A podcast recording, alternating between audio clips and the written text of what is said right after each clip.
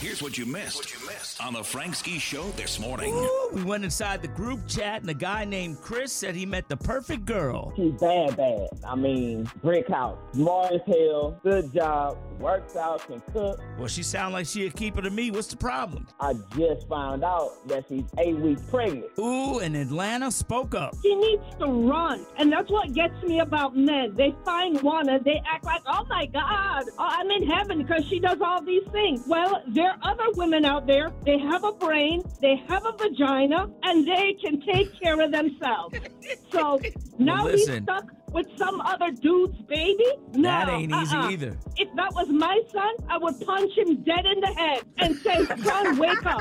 well, Move damn. on. You chose violence. Sorry about that. Okay, bye. oh The new home for the Frank Ski Show is Kiss 104.1.